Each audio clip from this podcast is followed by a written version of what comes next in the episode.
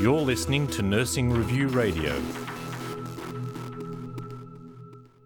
I'm Patrick Avenel and I'm the news editor for Nursing Review. Professor Linda Shields from Charles Sturt University is a specialist in nursing ethics. She has co written a book on the role of nurses in Nazi Germany's forced euthanasia programs and recently authored an opinion paper on the role of nurses in legal executions.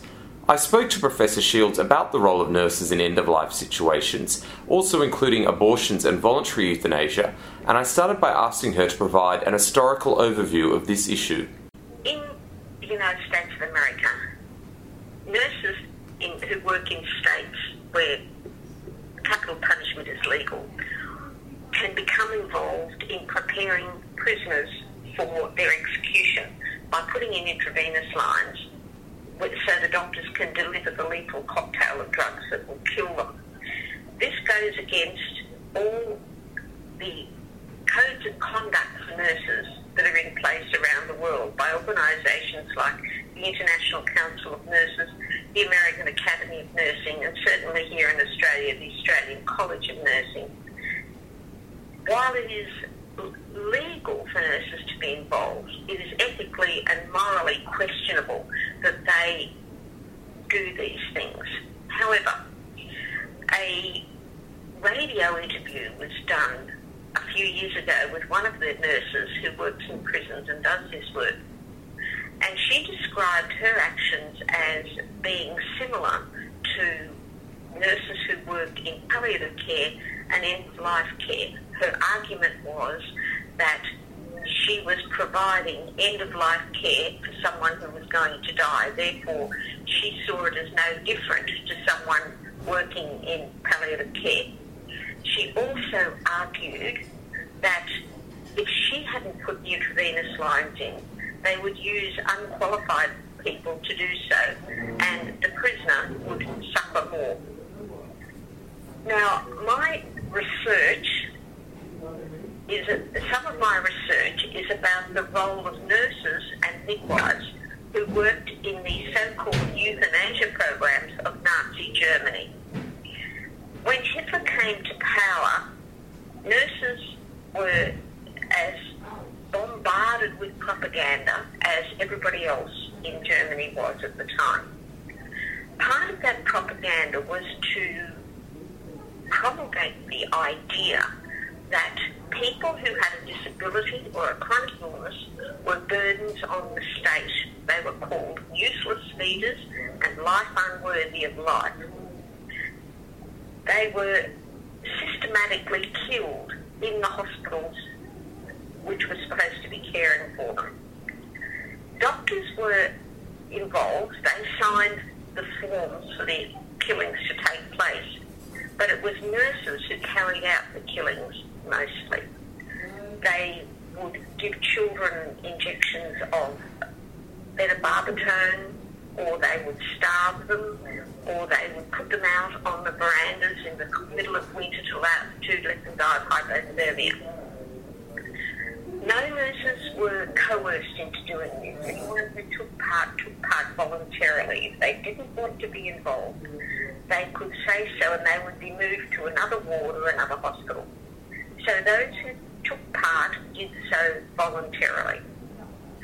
Very few of the nurses after the war were ever tried. However, those who were gave the rationale that they became involved because they believed what they were doing was right.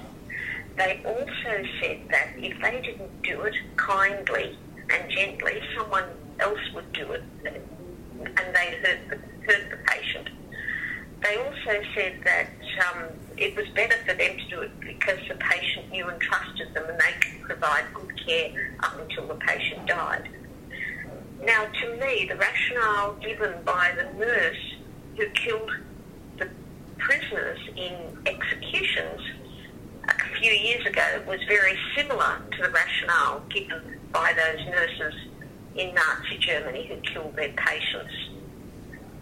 My reason for studying this and bringing it to attention today is that we must learn from history.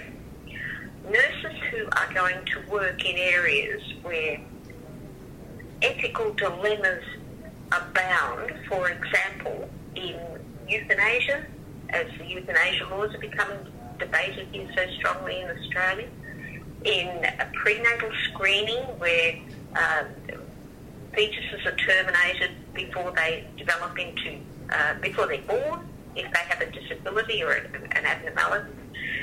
I'm not saying these things are right or wrong, but what I am saying is nurses and midwives who come across these ethical dilemmas and who have who might work in areas where these are being carried out should know the history so that they can make informed decisions about whether or not they want to work in those areas.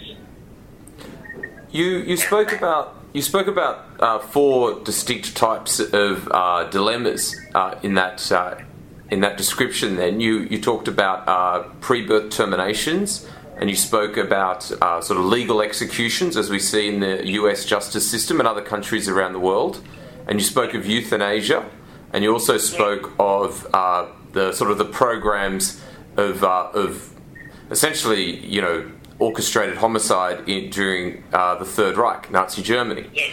So, would you say when you look at those four issues that you're a moral relativist or a moral absolutist when sort of discussing what nurses should and shouldn't do? Um, I would have to go down the moral relativist line. I think that uh, each situation should be judged individually but I think nurses who, as I said, they're going to work in these areas, if they know the history, if they know what's gone before and the, the um, end result of that history, they can make better informed decisions about what, what they want to do themselves. And that's why I think this is very important. I've had people tell me that nurses would not do these things, and of course we know that's patently untrue. I've had people tell me that the work I'm doing on the history of nurses and midwives in Nazi Germany is not relevant today, but this uh, this exemplar of nurses being involved in executions is a perfect example of why it is still very relevant to learn this history. Uh, regardless of, of whether a person or yourself is uh, for or against capital punishment, in America, they have capital punishment, and you know America has what you would describe as a robust uh, judicial system that you know most people do trust in. But there are countries around the world that have what I would say very skeptical uh, judicial systems that often lead to executions. Do you know if, if in countries like that, whether nurses and doctors and medical professionals are being coerced into performing executions? I don't know if they're being coerced. I know they're definitely involved, but I don't know the level of pressure that's put on them to be involved. I can't really tell you that. I can't answer that one. You spoke. Uh, you, you write in your um, in your release that uh, the paper that you've just written has the views of 12 senior nurses in Australia, the United States, and the United Kingdom. I was wondering if you could sort of provide uh, some details about what those nurses said where did they agree and where did they disagree? Okay.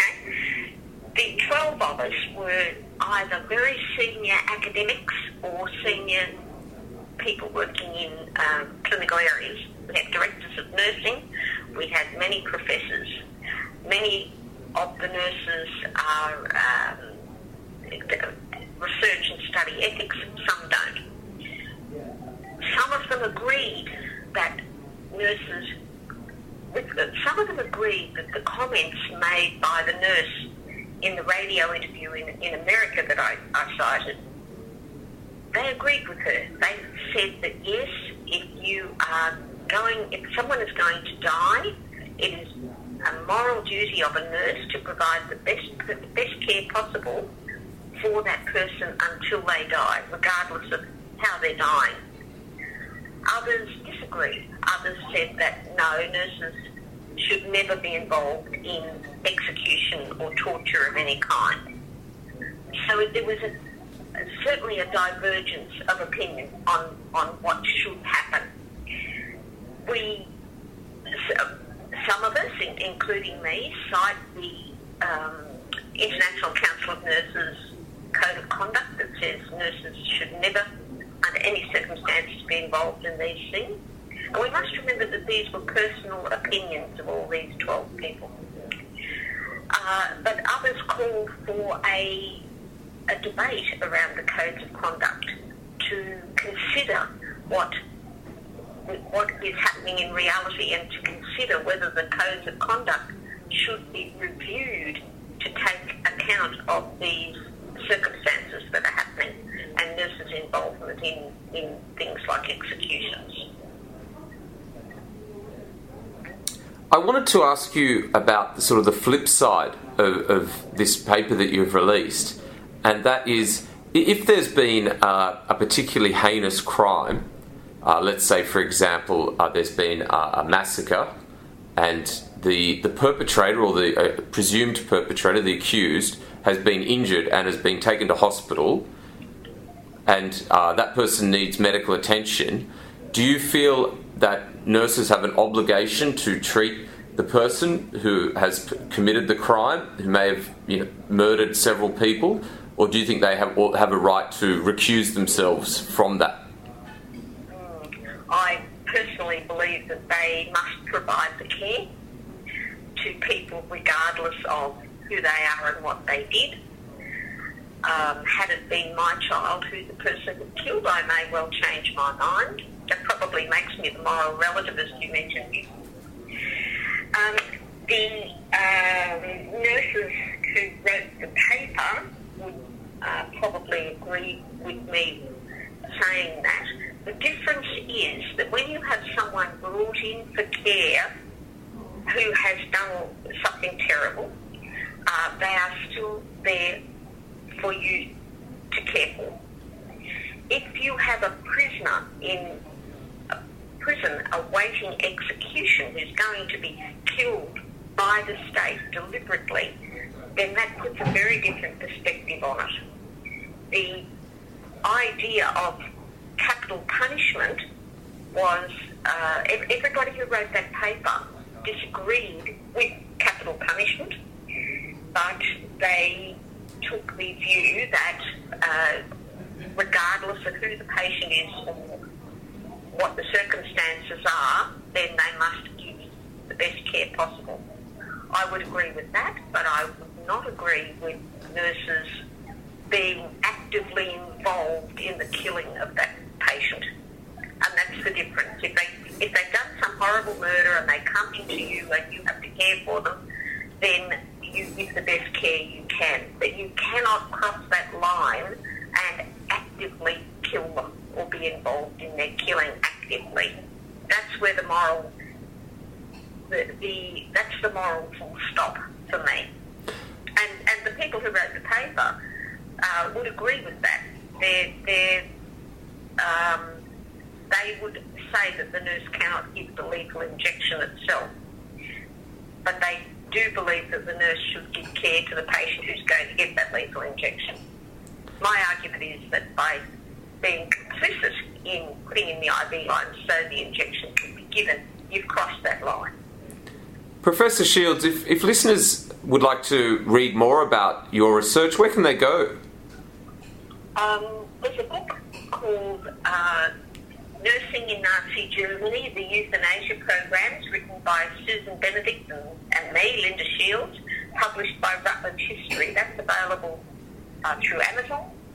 Uh, there's um, papers to be found in the uh, nursing history literature about it. And this most recent paper is published in Nursing Ethics in December 2016.